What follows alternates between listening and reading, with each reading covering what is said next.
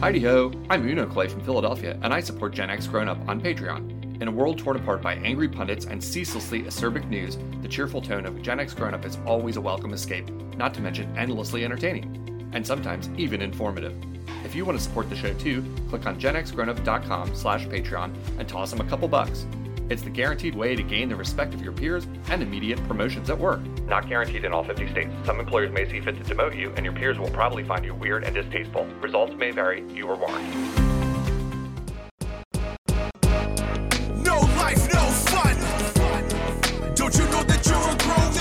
Gen X Grown Up is a YouTube channel, website, and audio podcast you're listening to right now. All made for and by people who love exploring media, games, tech, and toys of yesterday and today through the eyes of Gen Xers who refuse to grow up.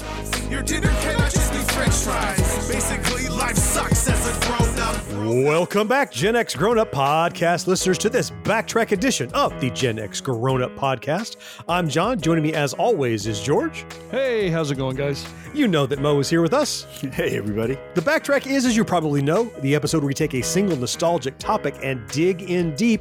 And we realized, hey, it's mid to late June, school's letting out for the summer, and youngsters are going to start filling their next few weeks with warm weather activities. Not entirely unlike we did, but in this episode, we will remember how we spent our summer months growing up as Generation X kids.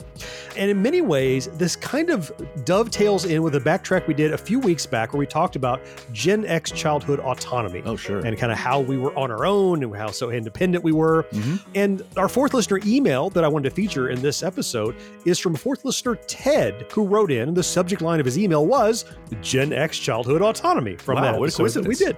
how coincidental! Who'd have thought? How odd that John would have accidentally Yeah. picked an email with that subject. It's almost like he planned it. No, no, totally random. so Ted writes in and says, I have to believe this episode is going to generate tremendous response. It certainly brought back memories for me. Uh, and yeah, it has started to have quite a few emails come in, Ted. You are right.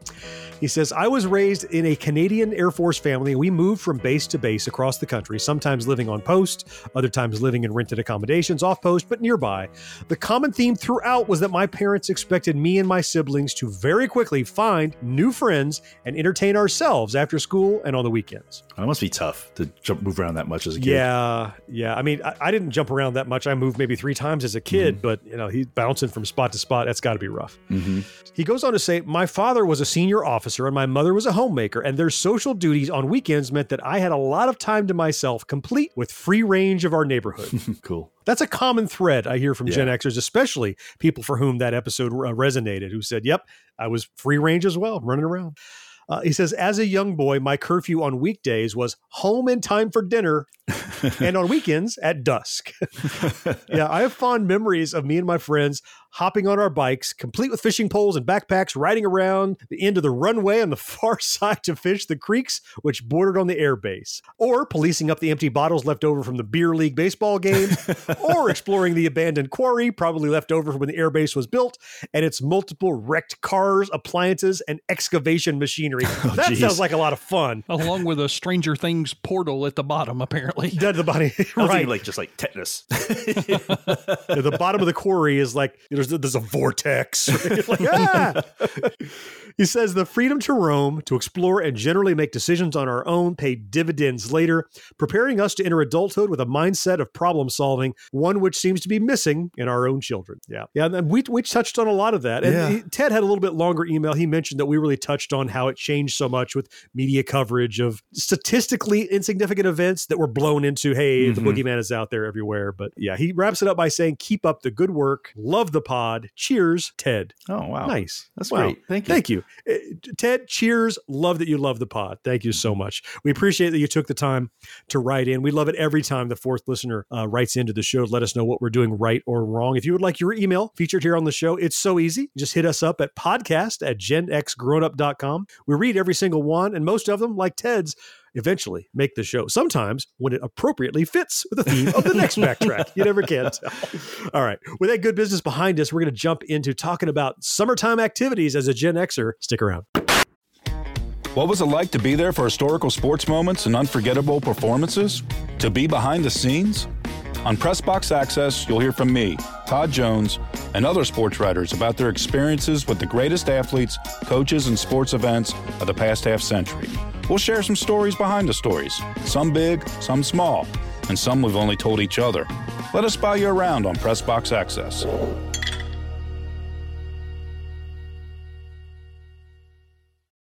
Be sure to subscribe to or follow Gen X Grown Up wherever you listen. And while you're there, rate and review the show too. It helps more than you know. When you've got a real hot summer thirst, which iced tea do you think of first? Clearly Nestea. Try thirst with Clearly Nestea. Heat wave, cold wave. We crave Nestea. Hot rays,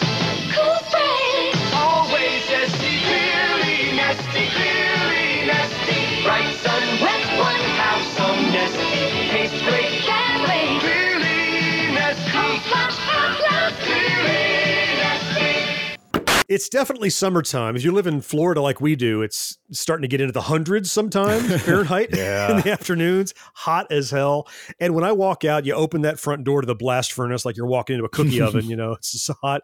It just reminds me of now I just run from the house to the car and try to stay cool. But it used to be when we were kids growing up, man, school was out. It's summertime. Mm-hmm. We just talked about how during school we were latchkey kids and that kind of thing but summertime as a kid, growing up as a Gen Xer, uh, so many things we can talk about, but ultimately we're going to talk about how it's changed so Yeah. much between then and now dramatically. Oh, for sure.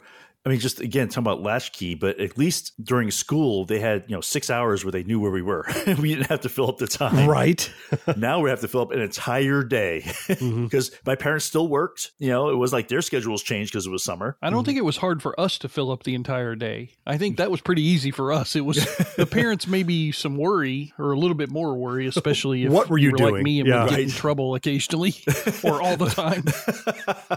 well, generally, you tell your parents, hey, I'm going to go out and play with my friends. And, you know, Yeah. what do they envision? It's like, oh, you're going to get on your bikes, you're going to ride around the block, mm-hmm. you're going to play mousetrap. Well, no, we got on our bikes and we rode 20 miles down the road and we went to the abandoned quarry like Ted did. And we screwed around and climbed through barbed wire and you know, found a dead cow to poke with a stick, whatever you could do. Went to the upside down, yeah, all that stuff. Now, maybe not so much in, in Manhattan did you find the dead cow, but I know we did. No. You know, Yeah, it's And we pretty were rare. doing stuff that our parents never expected us to be doing, and would probably lose their shit if they knew we were doing all that stuff. Yeah. Yeah, I mean, my parents would oftentimes come home to a new pet in the Oh, house. wow. Like, this dog followed us home, or this cat followed me home. I, I was just a magnet for wild animals, apparently. Can I keep it? Uh huh. Every time. Does it ever work? Sometimes. Yeah, I got a couple Oh, of yeah? good pets out of it. Yeah, I got Okay. Fluffy, Oh. who lived for like 12 more years. Oh, wow. and Wow. was a full grown mean ass cat when I found her, uh, or she followed me home, whichever is the case.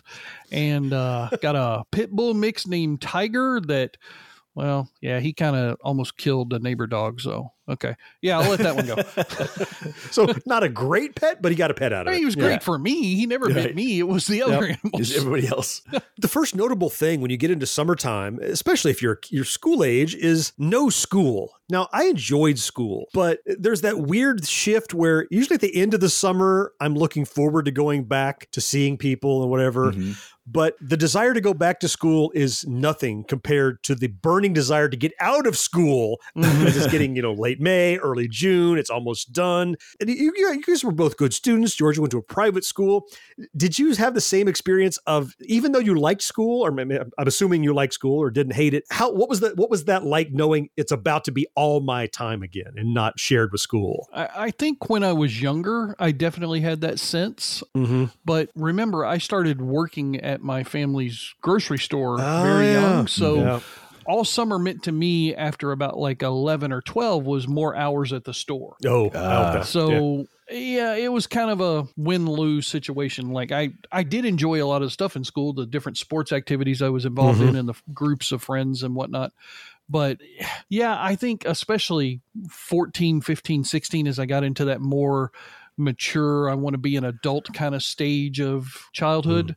Out of school didn't mean as much, but younger, like, you know, first grade, second grade, up to Mhm. like fifth or sixth or seventh grade. Oh yeah, it was a big deal. Yeah. In many cases, you had to trade school with more work. Oh no. Yeah. what about you, Mo? Yeah, I mean, for elementary school, I actually did go to a private school, which was not in my neighborhood. So Okay. it was definitely an interesting transition because I had totally different friends between one and the other. So looking forward to schools out, especially up in New York, because one is like you definitely have the season changes. So you start feeling that, okay, it's getting warm days and it's getting that time, it's getting closer and closer.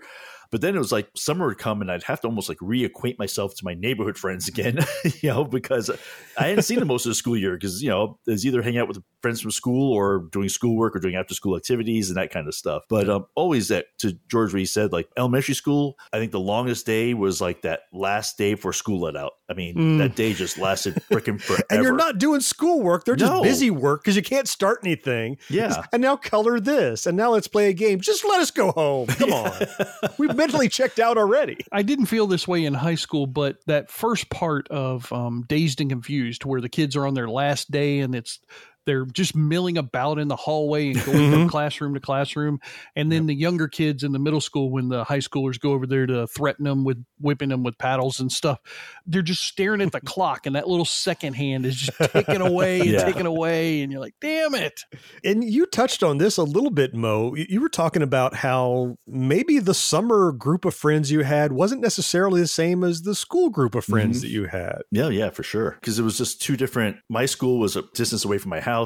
So when I, I came home, it's like, you know, it was kind of playing again with the kids in my building. You know, was, you know, again, I hadn't seen them for a while. Right. Yeah. How was it with you? You know, I lived in the woods, and so I just had my school friends or no friends because there was nobody lived close enough Then around the me. chipmunk that lived in the, the yeah, tree. yeah. We just had a couple of friends. I had my buddy that lived across the street in the underground house, but it wasn't so much a different group. It was a much smaller group Hmm. for me. And George, you were private school the whole time. Uh, What was your experience with like how the, the friend group changed? it was definitely uh, there was a split. So when I Mhm. was in school, you know, there was going to school and hanging out with those people, and then when I would get home, there was a group of friends, you know, like we talked about in childhood autonomy episode that I would Mhm. hang out with in the neighborhood.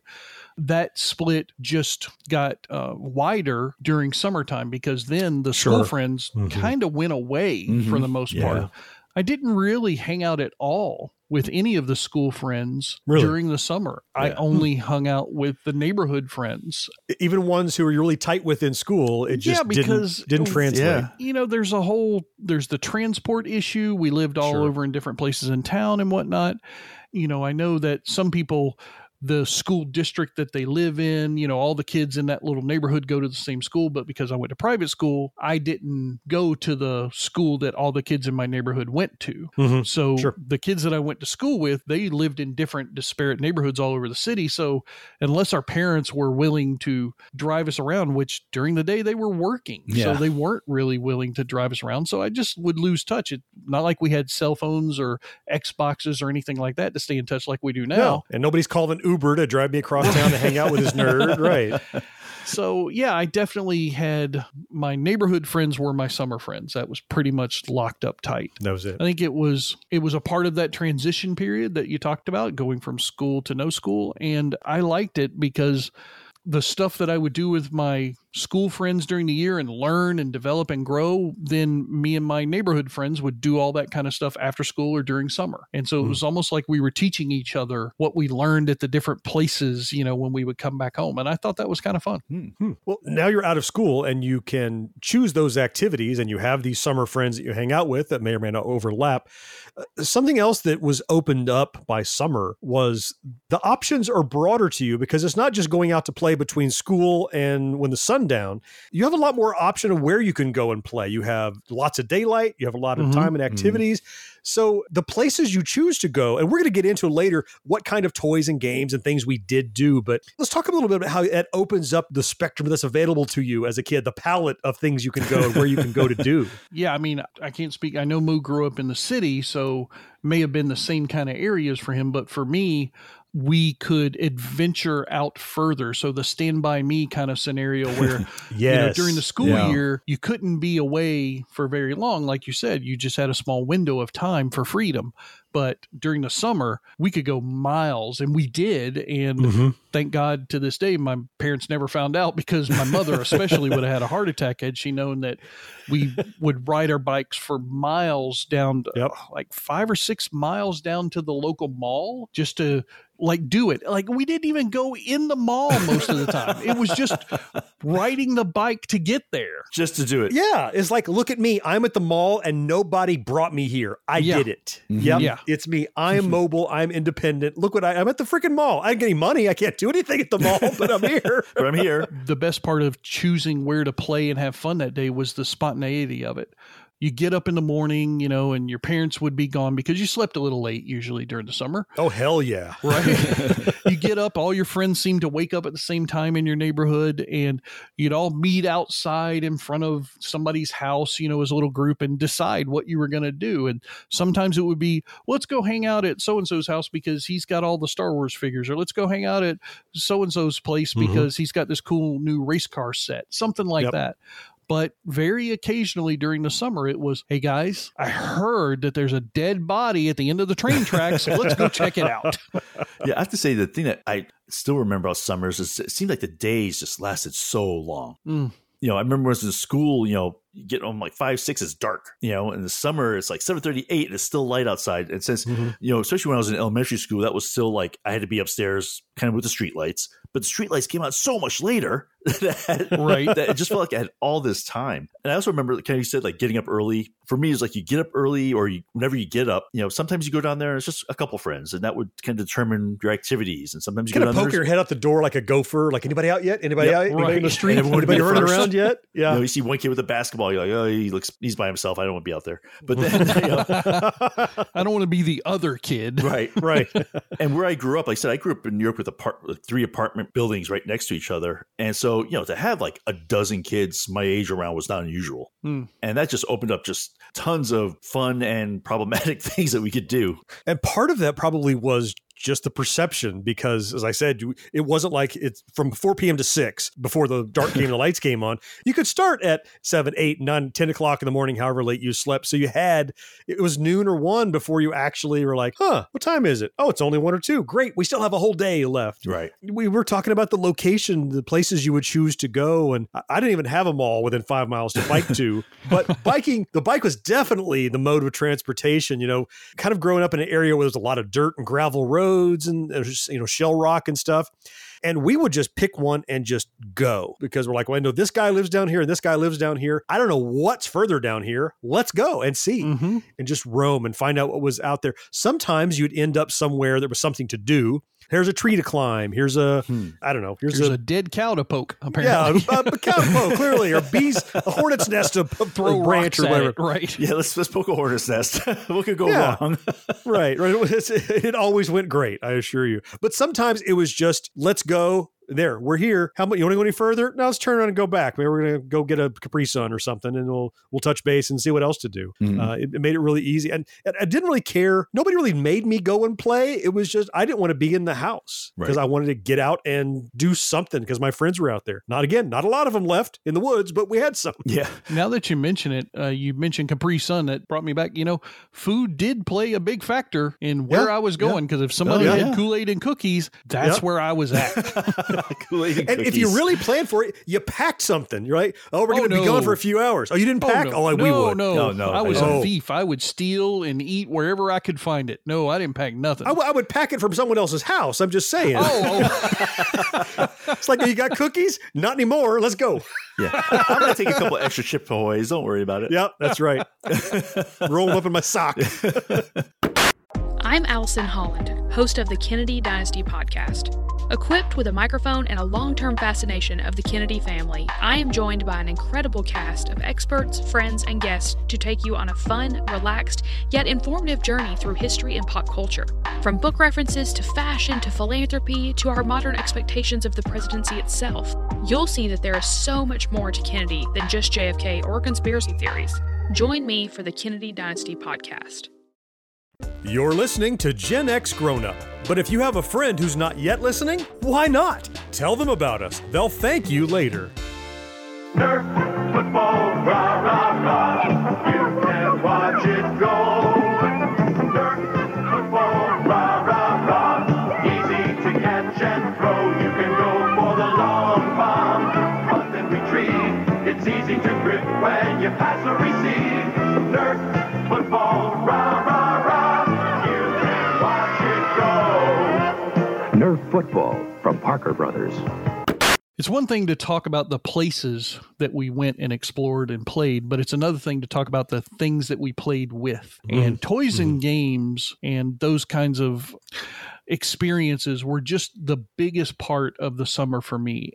I think the thing that I enjoyed the most, especially when I was younger, like sub 14, was playing baseball, but not the way that I had to play it during the rest of the time because I always had to play baseball in an organized, coached event. You know, we were Mhm. on AU traveling teams and going to tournaments and playing for the school or whatever. But Okay. sandlot style baseball, where it's you and you may not even have enough for a whole team. You may just have like six kids. So there's a kid who plays left center, and there's a kid who plays right center, and uh another kid who plays short and third base, you know, or something like that. To me, was just so much fun. And that movie, Sandlot, really absolutely captured what I experienced growing up as a child. Now, I know that movie is set a few years ahead of my childhood, but it's still the same experience at that point in the mid to late 70s of just a group of kids who maybe there's seven kids and five baseball gloves, a bat and a couple of balls, and you just get out there and have some fun. I, I think that was one of my favorite childhood toy game scenarios during the summer. Cool. Mm, yeah. It, it- it often, like, you wouldn't even have a pitcher. You're just like, I'm going to throw it up in the air and smack Right. it, right? Because that's all I have. And it's maybe not even, might not even be a bat. It just might be a stick or a pine Yeah. cone. Who knows? It's what did you bring that time? and the best part of sandlot style baseball that was probably also used in kickball and a few other base oriented sports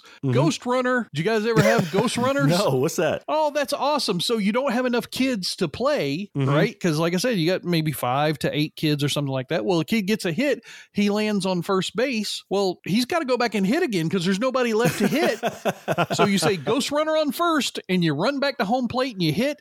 And now that ghost runner, he just has to advance Oh, I see. ghost wise You with assume every he hit. advances. Ah, seems like there was always I, I don't know that I ever owned, but for some reason there was always a proliferation of Nerf equipment Mm. whenever I was outside playing.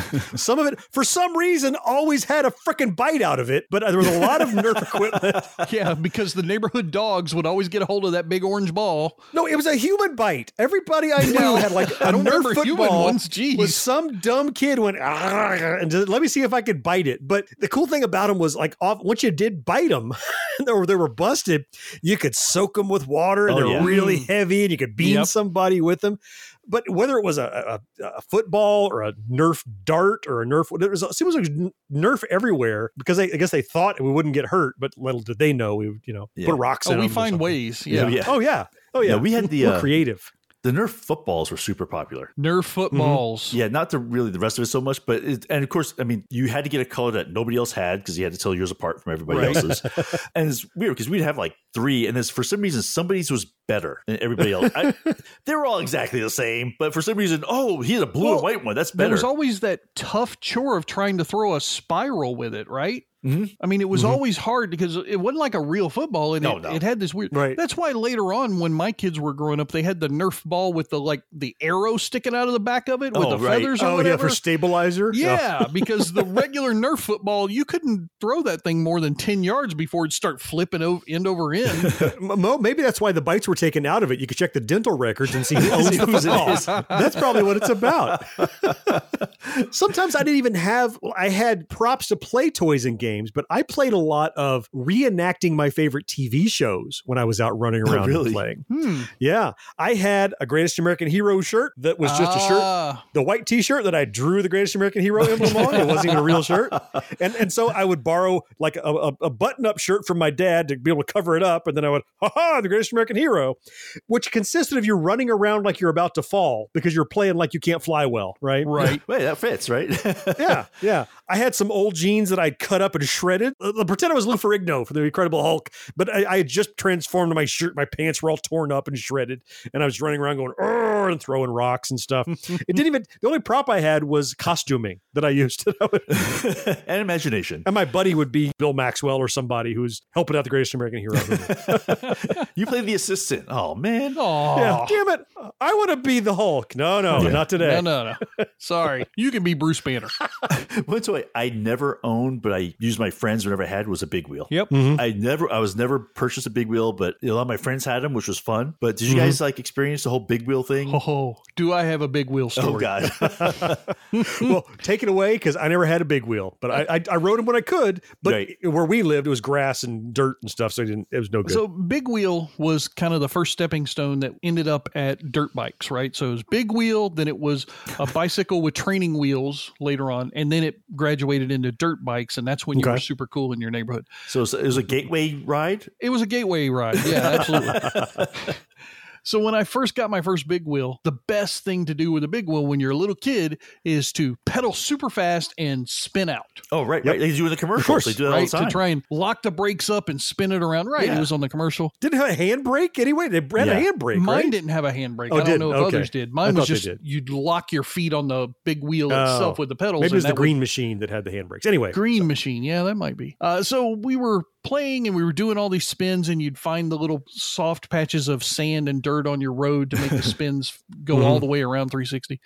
But then we graduated from that into like uh, trying to ride two people on the big wheel. And the way you would do it is one person would be sitting in the seat pedaling, and the other person would stand with Oh, their feet yeah, on the on the back. crossbars in the back and hold onto the shoulders of the person driving. It was so much fun as a kid. It was like two people riding the big wheel at the same time. Well, one time I was the kid on the back riding second seat, and I don't know why, but I had I was dragging my feet behind me for some Oh, reason, or I'm one sure of my guy feet, pedaling appreciated that. and my big toenail just ripped off. Ow. Whole thing completely ripped off. Ooh. It was one of the first real injuries I have as a child memory thing. And I remember, you know, like hobbling in, screaming, "Ah!" and I don't remember the pain. So I don't remember if it really hurt, but I just remember being totally It freaked hurt. out by no, it totally hurt. no nail and just this blood and red. Ugh. yeah. uh, big wheel injury. Yeah. That was my, that was my big wheel story for sure. Uh, you know, but they didn't outlaw big wheels. One of the things I played with a lot was they were called. I think they were called jarts, but the, the Jarts? lawn Jarts? darts, The those lawn metal. darts. lawn darts. Oh my, Those were metal real? darts. Did, actually, do people actually play with those? Hell, Yes, of play. course. It just it just seems like a lawsuit waiting to happen. we were trying to kill each other with those things. Well, the problem is, so it's a fun game if you play the game properly. So it's this, this plastic tube that you make a circle out of and lay it on the ground, and you have a red one and a yellow one on opposite. Mine were red and yellow; they're different colors. And then you had like three yellow and three red darts. Now these were darts that are like a foot long. They mhm. weigh about two pounds, and they look effectively like a giant dart. It's not pointy on the end; it's blunt, but it's a eh, pipe. It's a was, pipe, it was, right? It was pointy enough. It was pointy enough to go into the ground, wasn't it? Yeah. So the object was you stand like 15, 20 feet apart and you lob this thing. Lob. I'm saying you're supposed to lob this thing in the direction of the little loop. And if you get it in the loop, it's something. If you get it next to the loop, it's something or Oh, so whatever. like cornhole kind of No, it was it was horseshoes. It was the next iteration of it was just horseshoes. That's all it was. with projectiles. yeah. But I always didn't understand that lobbing rule because nowhere that I can ever remember did anybody say how high you had to lob it for it to be a legitimate shot because you could just throw it straight at the circle and hit That- it every well, time. Here's the problem is the reason that the lawsuits happened and they canceled Jarts was because what I would do, because this is the sport, you know, we played the game three times, yawn. Now I have these toys. What do we do? You chuck this fucker straight up in the air and run so it doesn't come down and tap you and then bean, right? So, and of course, apparently it happened to people that they Oh, actually sure. got clocked in the head with this flying two pound dart from on high. but I had them. Look, it never hit me. never hit anybody I knew. It was fun to throw in the air, and you lose it in the sun. You're like, oh no, just run in some direction. It's like that, like that scene from Grown Ups where they're playing arrow roulette and they have to keep their foot in a circle. Or Right. Yeah, shoot yeah, the yeah. arrow. Oh, I lost in the sun. Next thing you know, Rob Schneider's going to the hospital. Oh yeah, yeah. yeah. Now, now, I grew up in a city. One thing that was big for us was like basketball. Hmm. If you were, everyone Sure. was Oh, yeah. near a park or a school that had a basketball court, you know, had, had a hoops of some sort. You lucky My duck. thing was that I was really bad at it. I, I was never Hmm. getting good at it. Now my brother was excellent at it. He played all the time. But yeah, that was like a huge, huge organ, like a little bit more group kind of Mhm. activity thing that we used to do. Do you guys have anything similar to that? Uh, George probably played like appropriate, real, natural, correct basketball. I Well- didn't. I played a variation. no, we um so w- we did have like one of those uh one of the very first portable hoop type of stand things. Oh, but right. it the was at the- standee. yeah. yeah, but it was at the end of the road. Remember, we lived on a dead end road I talked Mm-hmm. about before, and so it was kind of the neighborhood hoop. We only had one, but we would just play like half court basketball Mhm. Sure. on that hoop. it's closer to basketball than what I had. Yeah, what's the variation? Well, I had an interest in basketball, and I was I was tall, and so you know, my dad was like, "Oh, he likes basketball. Let's help him out." And so, my dad built me out on this two and a half acres where we lived a bootleg ghetto basketball court where he poured some concrete, maybe fifteen foot by fifteen foot, but it didn't Oh, have wow. a great footing. And he put up a post, had a basketball backboard and a net Mhm. up there. But after you've been playing on it for one summer or so, it has the thing where like the, the edges of it are crumbling and it looks like La Brea tar pits and it's crumbling into the sand and there's all cracked and crooked. It's you can't run across it. You're going to fall and bust your ass. So we pretty much there were different cracks and holes in it, and that's where we stood to play horse. So pretty much all we played after the first season was just playing horse because it wasn't that big and it was pretty dangerous to run on. But I had a basketball court, kind of, sort of. So Mo, I'm going to tell you a little story about John and basketball. Uh oh. Uh oh, So John and I knew each other early on, like '91, I think it was, right, John? sounds about right. Yeah. Yep. And we lived in an apartment complex that was not too far from campus. At, Okay, and yeah, uh, I've heard about this apartment complex. at Yeah. the end of the road that our apartment complex was on was a high school. And Okay. that high school had basketball courts, outdoor courts. And John and I went down and played on those outdoor courts one time, some pickup Mhm. games. I don't even remember how I found out about it or whatever. So John and I have been friends for a long time. So I hope he doesn't cancel our friendship for this, but that man cannot play sports at all. He is the most unathletic guy, and he's a big guy. So everybody looks at him is like, oh, he's going to be great at football, and he's tall. He's going to be great at basketball. He is the reason why his own court that his father poured cracked up because I've watched him run playing basketball, and it is like his favorite Bigfoot animal just stomp, stomp, stomp, throw the basketball as hard as he can at the backboard. he's almost like he's playing mad all the time. It was so much fun to watch him play. I'm, I'm glad I could give you some entertainment. Yeah, I went to humor you because you wanted to play basketball so damn bad. you did humor me. I'll say that much. Still, decades later, you're humored. I'm so happy for you. Absolutely. Oh my god! So when I hit like junior high school, one thing that was really popular was frisbees. Really? Oh yeah, especially in my neighborhood, you do like frisbee football, or just if there's only like three of you, you just throw it.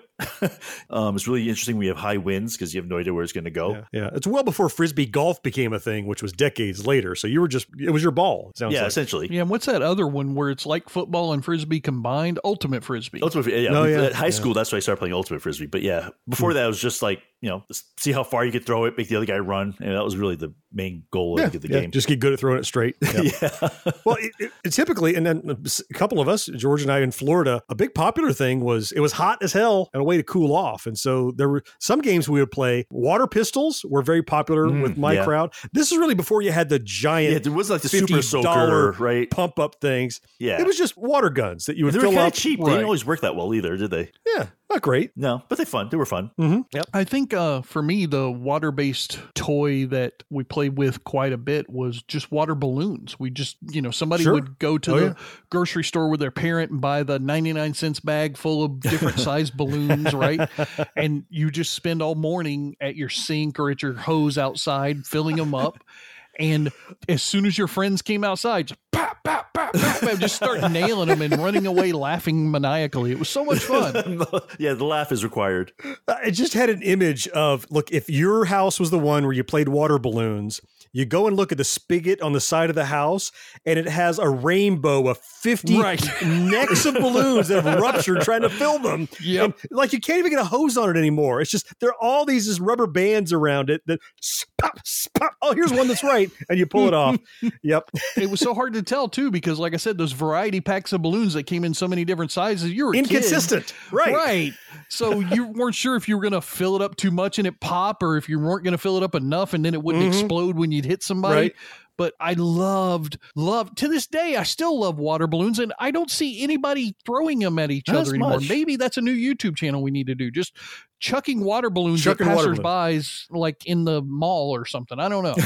in super slow motion. oh yeah. yeah. The water gun in your hair. Perfect. Yeah. It's, it's funny because Yeah. we, I mean, we did water balloons in the city, but it was had to be a lot more. You had to think ahead because you had to be in your apartment to fill them up because there weren't spigots outside anywhere for Oh, you to really? get to. Oh, yeah. Oh, okay. But there was Huh. a trick that we learned how to fill them up in the streets. Is that you take a bottle, like because the glass Coke bottles, Okay. fill them up with water from like the fire hydrant. You put the balloon over it, you turn it upside down, and it was enough pressure to fill the balloon. ah, So okay. that's how you're able to do it like Oh. in the street. Necessity's the mother of invention. I tell you, and after a while though, you know, you'd run out, and then it's like, yeah, okay. And then also, if you're up, like I live on the eighth floor, you fill a water balloon, live on the eighth floor. You got to The drop math is pretty easy. You're probably going to chuck it at somebody on the floor. You're not going to make it back downstairs. yeah, you just, I mean, you could look out the window, and be like, oh, this is just, I got to do one, and then yeah, do another one. Yeah. there goes Jeff. I got him. He's wa- if he doesn't turn, he's dead. yeah.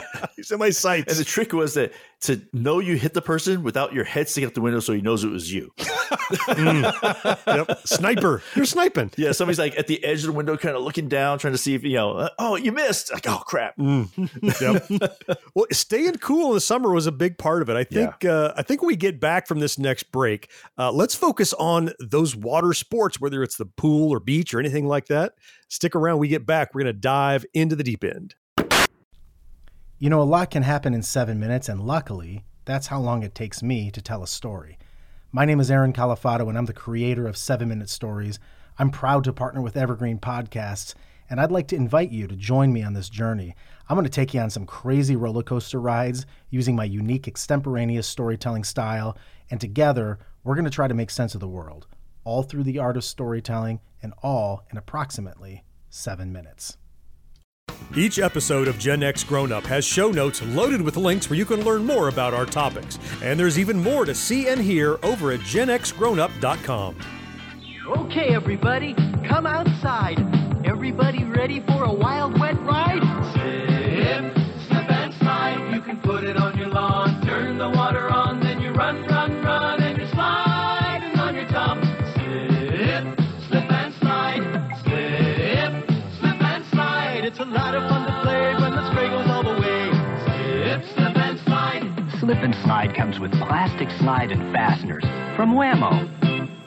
Now, I don't know if this is going to divide us because Mo didn't have immediate access to the beach and pools all that much, maybe in Manhattan. We'll find out in a second. But certainly, growing up in the South, uh, man, playing at the pool or going to the beach, and there was a whole subset of toys and games that you could play when you do that. And probably the simplest and most obvious, kind of related to playing with water balloons and uh, playing with your water pistols, and that was just the damn hose. You didn't have to have a slip and slide necessarily. We'll get to that in a second, or the crazy water weasel or whatever. Just having a hose out in front of the house, just spraying people or running in it or whatever. That was fun. I mean, a water hose was an essential part of summertime play for me. I mean, it Mhm. wasn't just a tool to help you with other toys or activities, it was also a toy itself. I mean, just getting a hose and putting your thumb over the end of the valve and spraying each other, you know, and I mean, that was fun. I mean, even like because our houses were fairly close together in our little neighborhood, like if somebody had a long enough, like you would have little water hose fights from house to house where multiple Yeah. hoses would be Oh, yeah. But you didn't even have a hose outside, probably, did you, Mo? Because you No, said you no. didn't have spigots out there. No. Oh, see, poor. I, See, I was I- I I, was missed on that concerned that. Mo would miss out on some of that. Yeah, I missed out on the water hose thing. yeah. Well, he had a fire hydrant though, so Yeah, we did. that's like a massive hose. We did have fire hydrants, which we did well, play wait. with. Well, I want to know. Well, that's a giant hose. I want to hear about the fire hydrant. Tell tell us more. Okay, so playing with a fire hydrant is an amazing experience, just so you know. So what you do is someone has to be able to turn it on, which is like, but it's amazing. We actually figured out how to do it with like a wire coat hanger. So you could just do it. I thought I, Wait, in the whoa, whoa, movies, whoa. it's a benevolent fireman that comes by. Come on, kids, have No, fun. no, no, they're the ones that come turn it off. Oh. right.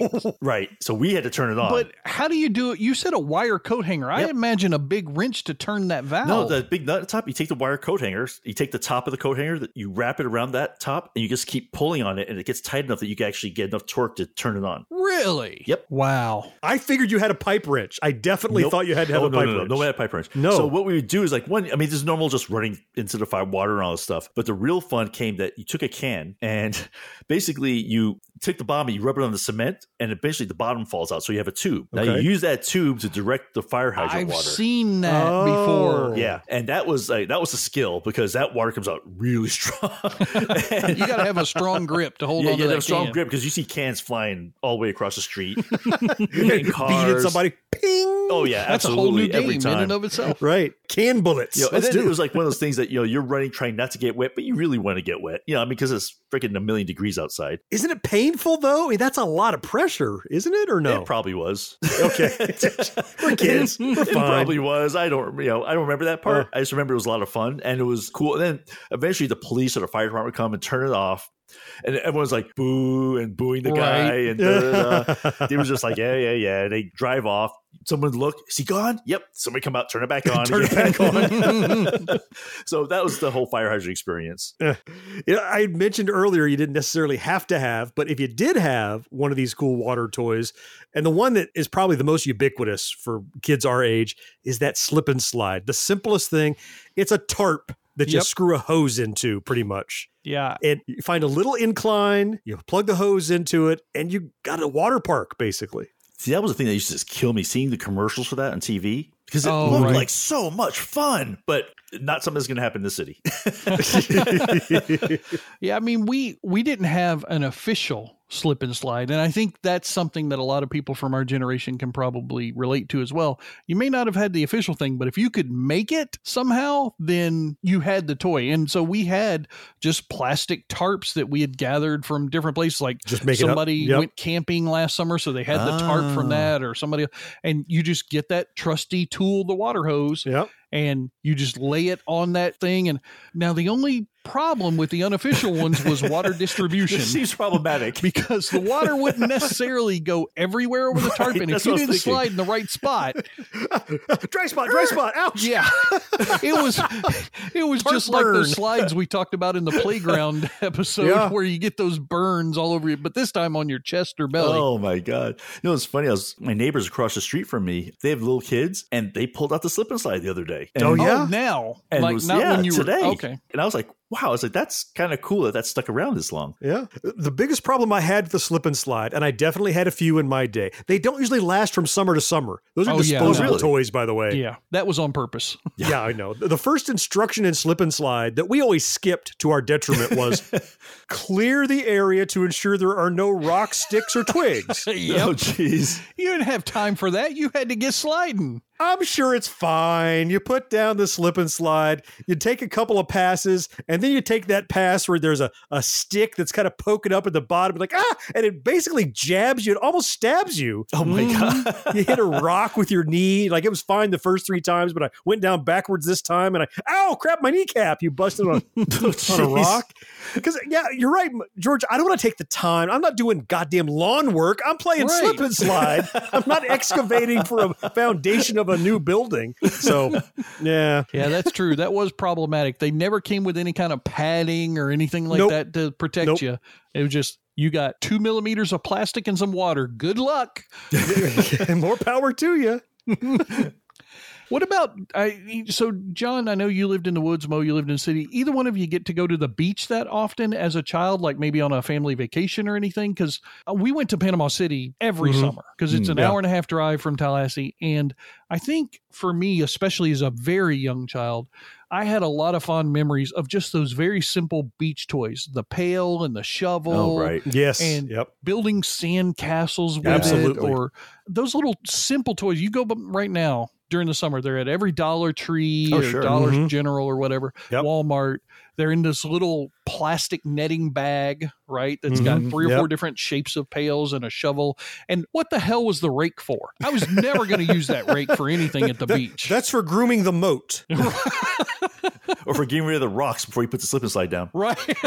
Just for clearing debris. I should have put those together. Mo, did you get a chance to go to the beach much? Probably just on vacations, right? Oh Or no. I mean, well, when I was little, little, you know, my dad, we would on the weekends we would drive out to like Jones Beach or one of the beaches out in the island. But but once I hit like junior high, my friends we would get on the subway and we'd go out to Rockaway or Coney Island. Oh, really? Okay. Yeah, oh, yeah, Yeah. Hmm. that was pretty common actually. It was a kind of a lengthy subway ride, but you know, you're young. What do you care? Yeah. you know, time has no meaning. What else are you gonna do with your day? Um, but we get up early, take the subway out there, spend the day there because you know it's too little shorter trip not to spend the day out there and just come home late. But yeah, no, we definitely had a lot of fun beach days. Yeah, you know, people always thought, "Oh, you grew up in Florida, you must spend all the time at the beach." I'm like, well, first of all, not every place in Florida is next door to the Mhm. beach. It's Yeah. only the edges. Only the, that's right. You look at the map. See, here's where the beach is, not where I'm at.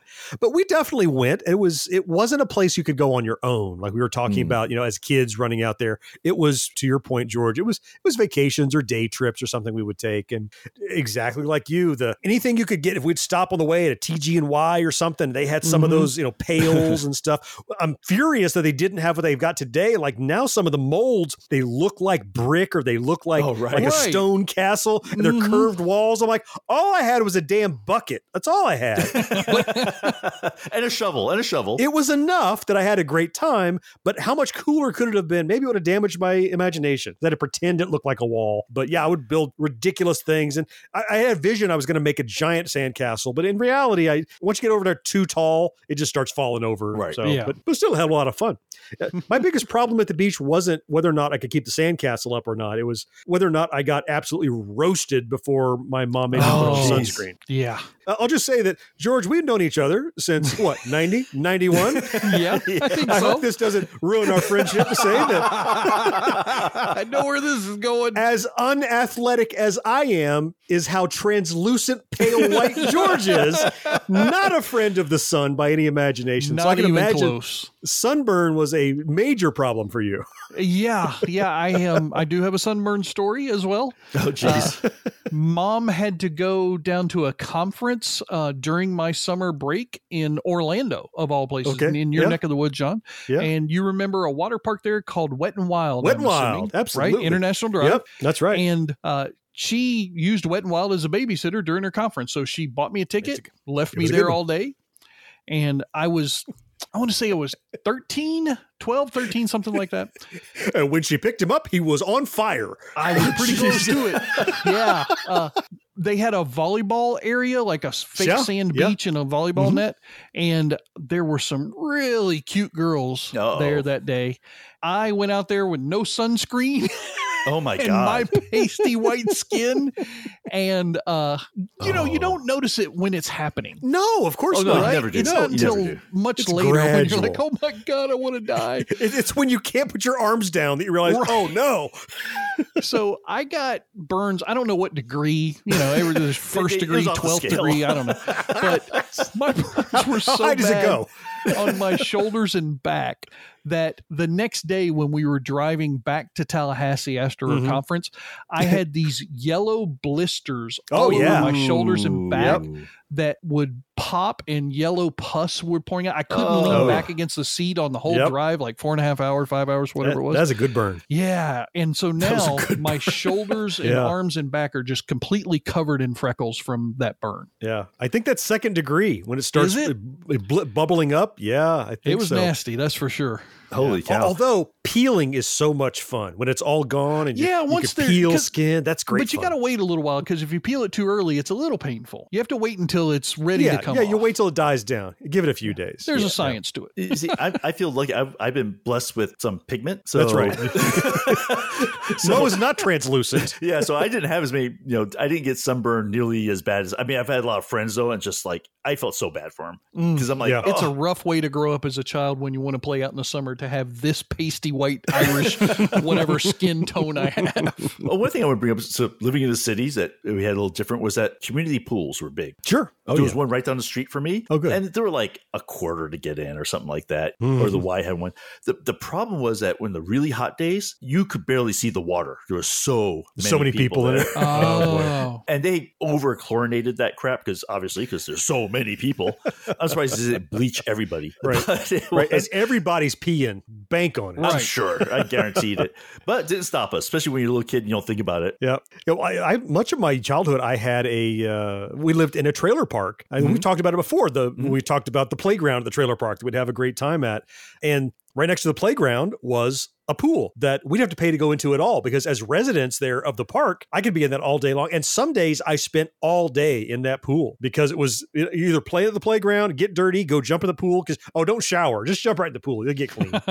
you know, I spent chlorine. all my time there, and we would either just screw around and do nothing, or we would ad hoc and create games in the pool Oh, that you could play. Well, if you had more than two or three people there, you could play games in the pool. oh, yeah. sure. We would play that uh, fighting chicken game where you put Oh, somebody chicken. on your shoulder. Oh, yeah. Shoulders. The, Yep. What's that called? I, I don't know. We just beat the shit out of each other, and it was Was a you're on game. somebody's I don't know. shoulders and you're trying to push. Yeah, piggyback fight, chicken fight, whatever it's called. jousting, Yeah. something. Yeah, I don't so- know. It's But, kinda One of our listeners, yeah. please write us and tell us the name of that Yeah. game. 'cause- What's the official name of that game? but we didn't have a community pool. I was going to say you guys Oh, no? had them, but in Tallahassee, I never knew about a community pool. Now we had a neighbor in the neighborhood who had a pool, was that the de facto community? and as long as we would ask permission, we could go and swim in it because they mm-hmm. had two or three kids, and there Oh, was okay. five or six of us.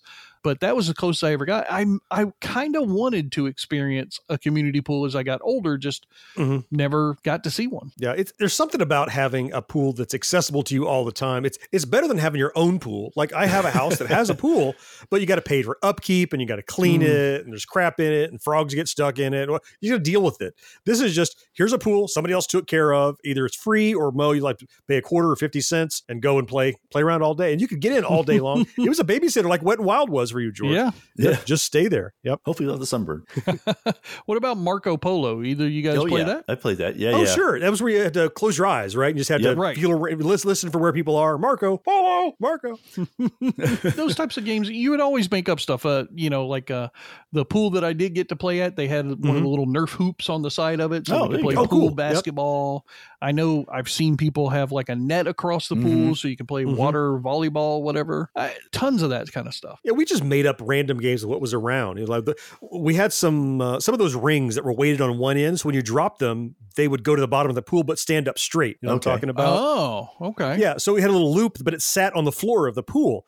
And so we would play a game where we'd throw them all in the pool. One guy would throw them in and try to throw them as far and as wide as you can. And then you jump off the diving board and see how many you can get before you have to come up for air. oh, oh okay. right It was just, so that's the game. How many did you get? Three? How many did you get? Four? Who won? I don't care. Let's do it again. It was Yeah, the playing of the game, not so much who won necessarily. Right. It's like, all right, I'm going to throw them hard. So now some are in the shallow end and some are in the deep end. And yeah, just making up games. And the, but the pool was always a fun, it was a Mhm. great way to spend summertime. You know, I mentioned before that my dad was a truck driver and it made it seem like a leap to go from truck driving to playing in the pool or in the water. But he often drove one of those big tanks, the big tanker trucks. And I Oh, think really? often it was like orange juice concentrate or something. The big trailers look like a thermos on wheels, right? Uh huh. So sometimes he would come home and it was empty. And he would say, Hey, you guys want to play in the tank? What? We're like, Are you kidding? Seriously?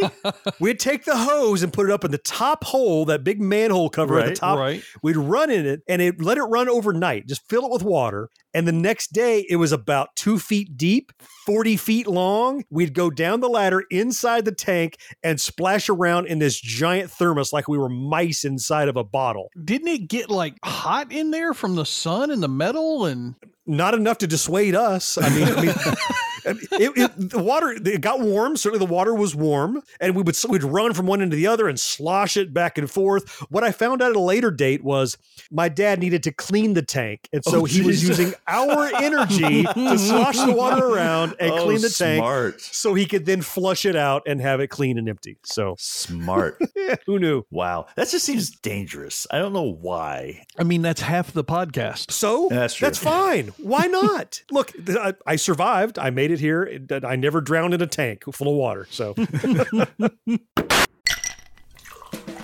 Hi, this is comedian and writer, and let's be honest, I do a lot of things. This is Dino Tripodis, the host of Whiskey Business, the podcast not so much about whiskey as it is one with whiskey. Yes, we drink and talk about whiskey, but we do so much more with so many interesting people. For example, we talk to comedians like Greg Warren. You know, I don't want to brag, but let's just say I can walk into a Red Lobster and get whatever You know, I think the pause right there is probably more important than the word. Amazing athletes like boxing champion Buster Douglas. When a fighter's down and he's looking for his mouthpiece instead of trying to get up. That's when I knew it was over. Yeah, right? And yes, Bigfoot chasers. Do you believe in Bigfoot? And if so, does he really eat beef jerky? the Bigfoot thing is people have seen these, and, and I've seen a lot of compelling evidence about it. It's Whiskey Business with Dino Tripodis. Join us for what we call a good conversation with a good pour.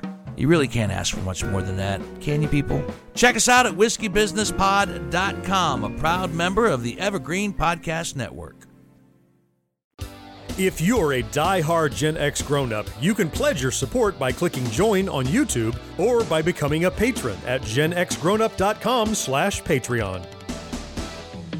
We're into having a blast at the beach. Why we're into Beach Blast Barbie. Beach Blast Barbie into setting all the trends. Beach Blast Barbie is the one with all the friends. She's into clip-on hair that turns pink in the sun. Wow. Beach Blast Barbie, you're the one. We're into Barbie. We're into Barbie. Beach Blast Barbie doll and friends, beach party set and buggy each sold separately. You put accessories together. New from Mattel. One thing we didn't talk about was summer camp. Now, Mm. I went Mm-hmm. yeah. pretty much Yeah. every summer. My dad shipped me off to summer camp for a few weeks, um, which was great. Actually, I was so I was thrilled Mm-hmm. to do that because having that few weeks away from family made you feel you know, more Right, part of independent that again freedom. and all that Yeah. fun stuff.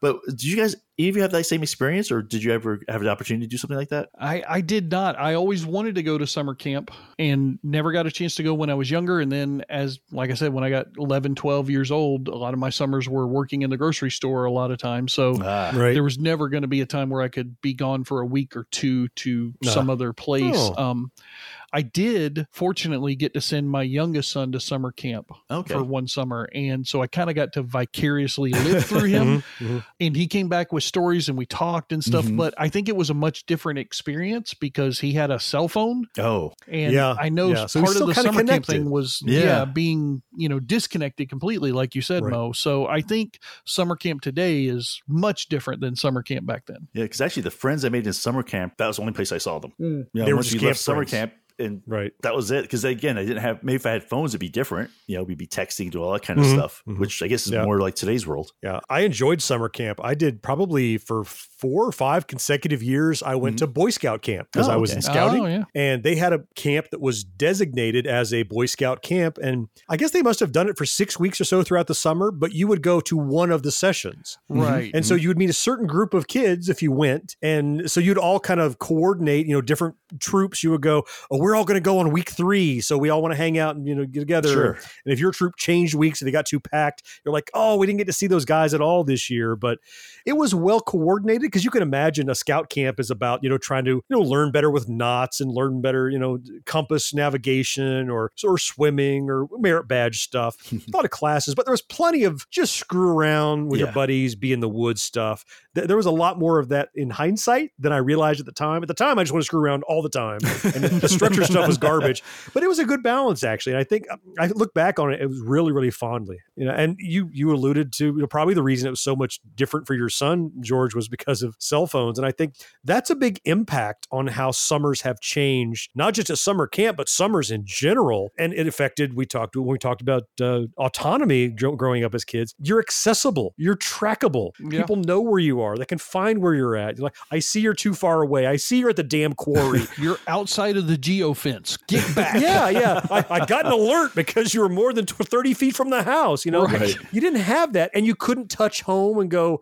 hey, I'll, I'll be running a little bit late. If you're out of touch, you're out of touch. Right. Yeah. Yeah. I mean, I think it's a it's an inevitable thing to happen with the way technology advances. It's always technology is always going to change the way Sure. your old childhood days were. Uh, Yeah. For Mhm. us growing up with the biggest explosion of technology, I think it's extremely important to recognize how we lived in the era just before the big tech booms Right. and then we raised our children during the big tech booms Mhm. and cell phones are a major part of that change for lifestyle and play and autonomy and everything else. I don't understand why. I mean, the technology is one thing, but people say that like, oh, kids today don't go out and play; they stay inside because they got Xbox and they got the internet and whatever. But but we had Atari and television and stuff. Why is it so much different now? Why is it so much more inside play than out? Is it just because parents are more protective, or uh, why do you think it mean, is? See, for me, I mentioned my dad would literally throw us out in the morning. I mean, get out of the house, yeah. go do whatever. Don't get arrested. Don't kill anybody. Whatever. Come home. you know. I mean, I mean, my dad would actually get upset if we stayed home and watched TV. Like that would bother him. You know, to no Hmm. end. And he he said, kids your age need to be out there exercising and doing stuff outside, not stuff inside. I mean, even I know as we all have kids, and as you know, watching my kids and thinking how much time they spent inside versus outside. I mean, yeah, it was very different. I, I think, John, you hit upon it a little bit the fear part for parenting, right? Sure, We talked about yeah. it in that episode where society conned us into making sure that we were observant and there for our children every single second of the day, and they were our whole Right, world and all that craziness that I now see as bullshit. Uh, but also, I think the advent of the internet is a big differentiator between your Atari and television ColecoVision days and your Xbox PlayStation days. So when we played Atari and television or ColecoVision, the only interaction you would have with your friends is when they would come to your house to play with you. Just a good point. Right? You're right. Yeah. When yeah. my kids were growing up, when your kids were growing up, they could play with kids across the world because of the mm-hmm. internet and the different tools and the consoles that were connected to it. So I think the internet, you know, developing in the early 90s, that's really kind of the place where we swapped from less outside play and even less in-person inside play to Yeah. completely disconnected although I know it's connected play because of the internet, but it's really Right. disconnected play when you look at it. yeah, it's a different kind of socialization that is not equivalent. It's not the same thing. It's interesting and it's fun, but it's not. Yeah, it doesn't get the same experience. And I'm not saying which one is better or worse, although mine is always better. But I'm just saying that I think uh, damn kids today, we probably haven't really understood the whole impact of that change yet. No, I, I agree. I think we'll find out soon, you know, or I kind Yeah. of we're seeing it. But the other thing too is like the games that we did and stuff. It was all like we had to almost come up with most of this stuff ourselves. Mm-hmm. Whereas you know, you look at the, especially the more up to date video games stuff like that. There's really no you're not imagining anything No, no, no. when you're Yeah, playing Halo or when you're playing Yeah, these other right. games. You know. We could sit there and play 2600 for a long time, granted. Right. but eventually even it got to a point where like, you know, let's let's go do something else for a while. outside is actually more interesting than something Right, I'm doing. It's not so immersive that I wasn't Exactly. thinking about, hey, when such and such gets back with his parents, we're going to go run down to the, to the dirt pile and screw Yeah. around. Yeah. Well, and there's another aspect of that as well. Us going outside by ourselves on our own autonomy and playing in the dirt pile or riding the bikes or whatever, that was Mm-hmm. free play. And by free play, I mean literally we didn't have to pay for it. right. We would Right. go outside and entertain ourselves and our friends. I've noticed with my youngest child in his generation, most of the parenting playtime started moving into more of a paid atmosphere. Uh, specifically, there are places that are designed for parents to take their children and pay by the hour for the kids to get to run around and play on these like little oh, bounce houses things bounce house places or the foam mats and tumbling. That's called a, it's called a playground, parents. Come on. well, right, but parents these days don't seem to feel safe with their children Mm. unless it's a place where they're paying for people to supervise their children so Mm-hmm. nobody gets hurt or stolen or whatever. Mm. And I think that goes back to that previous podcast that we had, the, the discussion. That's it's a detriment to this generation. Those kids are not learning their own autonomy. And even though it was all about summer and play and fun, we Mhm. didn't see what it was going to benefit us later in adulthood. I think now we we notice the differences. now we for know, sure. right? There was no way to tell. At the time, it's just how it was. Right. Yeah. We didn't know the things we either liked or didn't like. We weren't aware that it was serving us so well. In Mm-hmm. hindsight, we see that, but now we know. Yeah. Well, even we had a whole podcast about how cool roadside attractions were when you're on vacation, or or you know th- places you could go and just check out. And the giant ball of twine or whatever, or the the statue of a chicken that everybody goes and you know throws rocks at or whatever. But more and more, to, to your point, it's organized play or organized entertainment, mm-hmm. like theme parks are kind of starting to take over those freebie things a little bit. Yeah. Yeah, I mean, there's definitely a generational difference between all the smaller family run amusement venues like a Gatorland Zoo, John. You probably Mhm. heard of that Yeah. one here in Florida. Oh, yeah. Heck yeah. Uh, you know, the smaller like uh, Silver Springs where you had the glass bottom boat rides Mhm. and that kind of stuff. Weeki Wachee and the mermaid. Weeki-Wachee and the mermaids, yeah. Mo's like, what the hell are you talking about? this just sounds funny though. the Florida thing. uh, versus the corporate theme parks like the Disneys and the Universals. Mm-hmm. Those are now so large and they've eclipsed the smaller places that it's just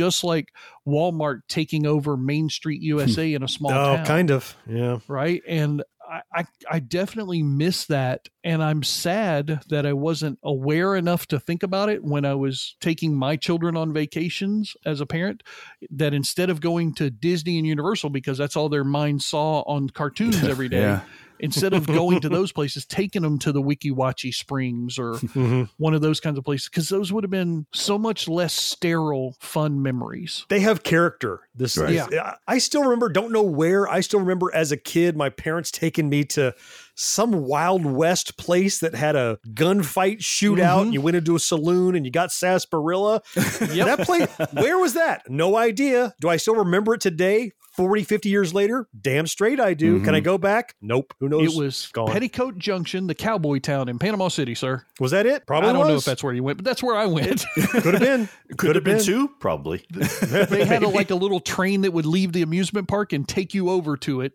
And I still to this day have pictures that my parents took. And yeah, my kids are going to have the Disney pictures, but they're going to have the same picture that seven billion other Everybody fucking else kids has. have. Yeah. yeah. Nobody's going to have that one with the rubber tomahawk and the little feather mhm. thing that I would buy and the pistol. You know, I didn't know if I was a cowboy or an Indian. Didn't Totally culturally inappropriate. Oh God, it was terrible. But now, now we know. But it was still. I mean, it was it was childhood. It was fun. Yeah. Mm-hmm. Looking back, what do you think was your best or favorite summer? At Oh, what age? What do you think? You know, I look back and I think when I was about, I want to say probably about 10, 10 years old, was just right. I, I, I could go out on the bike on my own. I could run around. I had great friends. We didn't have any of the worries of the world. Hmm. And I think look back, like that 10 year old, which would have been what, 79 ish kind of thing. I just had a blast at that age. I remember kids and play from that time. Do you guys remember? Remember what was your favorite year? What age? You remember Mo? Uh, yeah, probably. I have to say seventh grade. How old would I be then? That 12, 12 or so, 12, right? yeah, 12, 12 13? like 12 13 Yeah. because that's when basically i could kind of just go wherever if i could take mass transit i could do it at that point when i was that age. You know, Oh, my yeah, parents didn't okay, worry as yeah. much and that's when like i said that was the summer we went to the i mean i went to the beach like every other day with friends and we Mm, you know go yeah. to central park every day and just meet there and it was just like independent fun for the first time i think that's why i probably remember it so well Hmm. What about you, George? What was your favorite Gen X kid summer? well, kid summer probably would be around 9 Mm-hmm. something like that, because you're still young and innocent, and everything is fun, and you know it's just about trying to have as much playtime with your friends as possible. Um, but I think my favorite summer in age was probably 16 Okay. uh, and Get a little older. mainly because you know i had my first vehicle and i had that independence that i fought and strove for as a young Mhm. child around the neighborhood so much and that was the at 16 was the first time where uh, my parents still probably don't know this but that was the first time i actually went on a trip and drove to panama city by myself at 16 Oh. years old Didn't know you'd gone that far. I Oh. got into a bar. I didn't drink, Ooh. but I, they let me inside, and there was a bikini contest, and I flirted with the bikini girls in the contest all day. That was probably my favorite summer. i can see why i think that's my now my new favorite summer That's your favorite summer, 16 now? you want my 16 year George's old? 16 is my favorite summer We're all just going to use yours. Okay, George? That are There you go. Okay. Hey, guys, a hell of a lot of fun spending time with you talking talking about our Gen X experiences at summer, the toys and the Mhm. games that we played. Fourth listener, I hope you enjoyed this. I hope this sparks some memories for you, if you will. I hope you'll Yeah. write in and let us know what those things are. We'd love to hear from you. Yeah, man, I'd love to hear from our fourth listeners with their best summer and why. What was your best summer? Yeah. Maybe, was, maybe they all also want George's. Yeah, Let's that's take true. George's summer. want Everybody George's. wants yours. I'll, I'll, I'll write down the memories somewhere and let everybody have fun with share it. it. You need pictures. Before we get out of this show, a really quick thanks for a brand new Patreon supporter. Anna Maria joined us just recently at that $3 level. Oh, Thank you so Thank you. much, Anna Maria. Uh, I wrote her again asking, Hey, how'd you find us? So, what made you decide you wanted to be a patron and support us? Uh, she said uh, she found us listening to some other podcast, heard an ad. She said, I was thrilled to hear there was a group of guys my age extolling the virtues of being a Gen Xer. I started listening and just loved everything you discuss. I found myself talking back and had to support my brethren. Nice. She says, so much fun. I'm listening to the playground equipment right now, but almost wet my pants laughing, remembering head trauma and getting the wind knocked out of me. Oh, How did we survive? Cheers and thanks for the fun, Anna Maria. That's awesome. Thank, Thank you. So grateful that you joined us as a financial supporter over on Patreon. We're grateful to you and to all the supporters who put their money where their mouth is, uh, help keep the wind in our sails, keep us doing what we're doing, whether it's over there on Patreon, over on YouTube, uh, clicking that uh, thanks button or that join button. That is going to wrap it up for this backtrack edition of the show. Don't worry, we'll be back in two weeks with another one. And next week is the standard edition of our show. Until then, I am John. George, thank you so very much for being here. Yes, sir. Mo, you know I appreciate you. Always fun, man. Fourth listener, it's you, though, we all appreciate most of all. And we'll talk to you next time. Bye bye. See you guys. Take care, everybody. No life, no fun. Don't you know that you're a grown up? Gen X Grown Up is a member of the Evergreen Podcast family. Learn more at evergreenpodcasts.com. While she shows till sunrise. Unacceptable for grown ups. Your dinner cannot just be french fries. Basically, life sucks as a grown up. I had some old jeans that I'd cut up and shredded so I could be Lou Ferrigno, the greatest American hero. I'm like, and I tore Lou up my Ferrigno, the pants. greatest American hero, or the, the Hulk? Incredible Hulk? No, no. Because Lou Ferrigno Who is is the he? greatest American hero would have been an awesome Now, damn show. that would be a That show. would, that would be a show. You've got questions, we've got answers. Business leadership, ownership, and sales can be challenging. Tune into the Accelerate Your Business Growth podcast to learn from the world's experts. Join me, your host, Diane Helbig, as I chat with people who have expertise in various areas of business. You'll enjoy the lively conversations that are focused on providing you with the ideas, tips, and suggestions you need to realize greater success. Get what you need for your business when you need it from the people who have the answers. Accelerate Your Business Growth is part of the Evergreen Podcast Network and is available on Apple, Spotify, or wherever you listen to your favorite podcast.